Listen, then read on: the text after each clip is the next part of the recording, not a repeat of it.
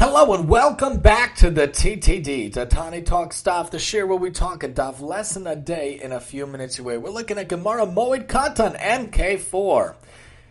We want to remind you of the idea to support and help grow the show. God willing, you could support us at the Chesed Fund, one of the wonderful organizations I happen to be a little bit involved with, and we have a fundraising page for the Tanai Talks Podcast crowdsourcing page, the chesedfund.com, 1s/TanaiChesedFund, 2s's/the Tanai Talks Podcasts, the chesedfund.com/TanaiChesedFund/the Tanai Talks Podcasts, Chesed Fund having 1s, Tanai Chesed having 2s's. Come join us and envision a brighter journey ahead.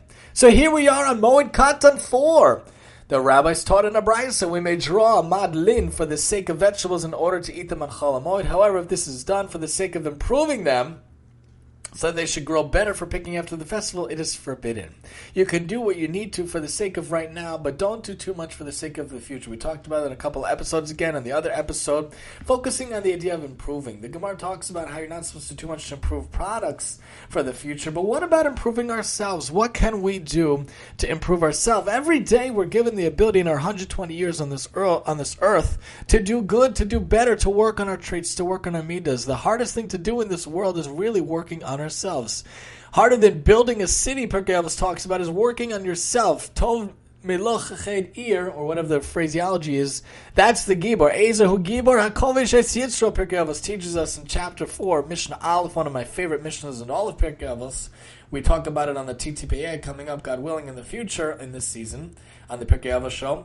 But in general, we need to be able to improve ourselves every single day. Take a trait that's really difficult for you: anger, impatience, greediness, stinginess, not being generous. What can you do to flip it around today? A little bit. So you're usually a stingy person, so how about you give $1 a day? dailygiving.org, a beautiful organization that'll force you into a giver. Rambam teaches us it's better to give $1 a day to 100 people than to give $100 at once to one person. That gives you the generous giving muscles, changes you into a giver, into a giving person. What can you do to improve yourself today? As the Gemara talks about improvement, what can you do in your life to improve yourself every single day, a little bit, throughout all of your days? Join us next time as we talk Moed Katan, MK5, here on the TTD.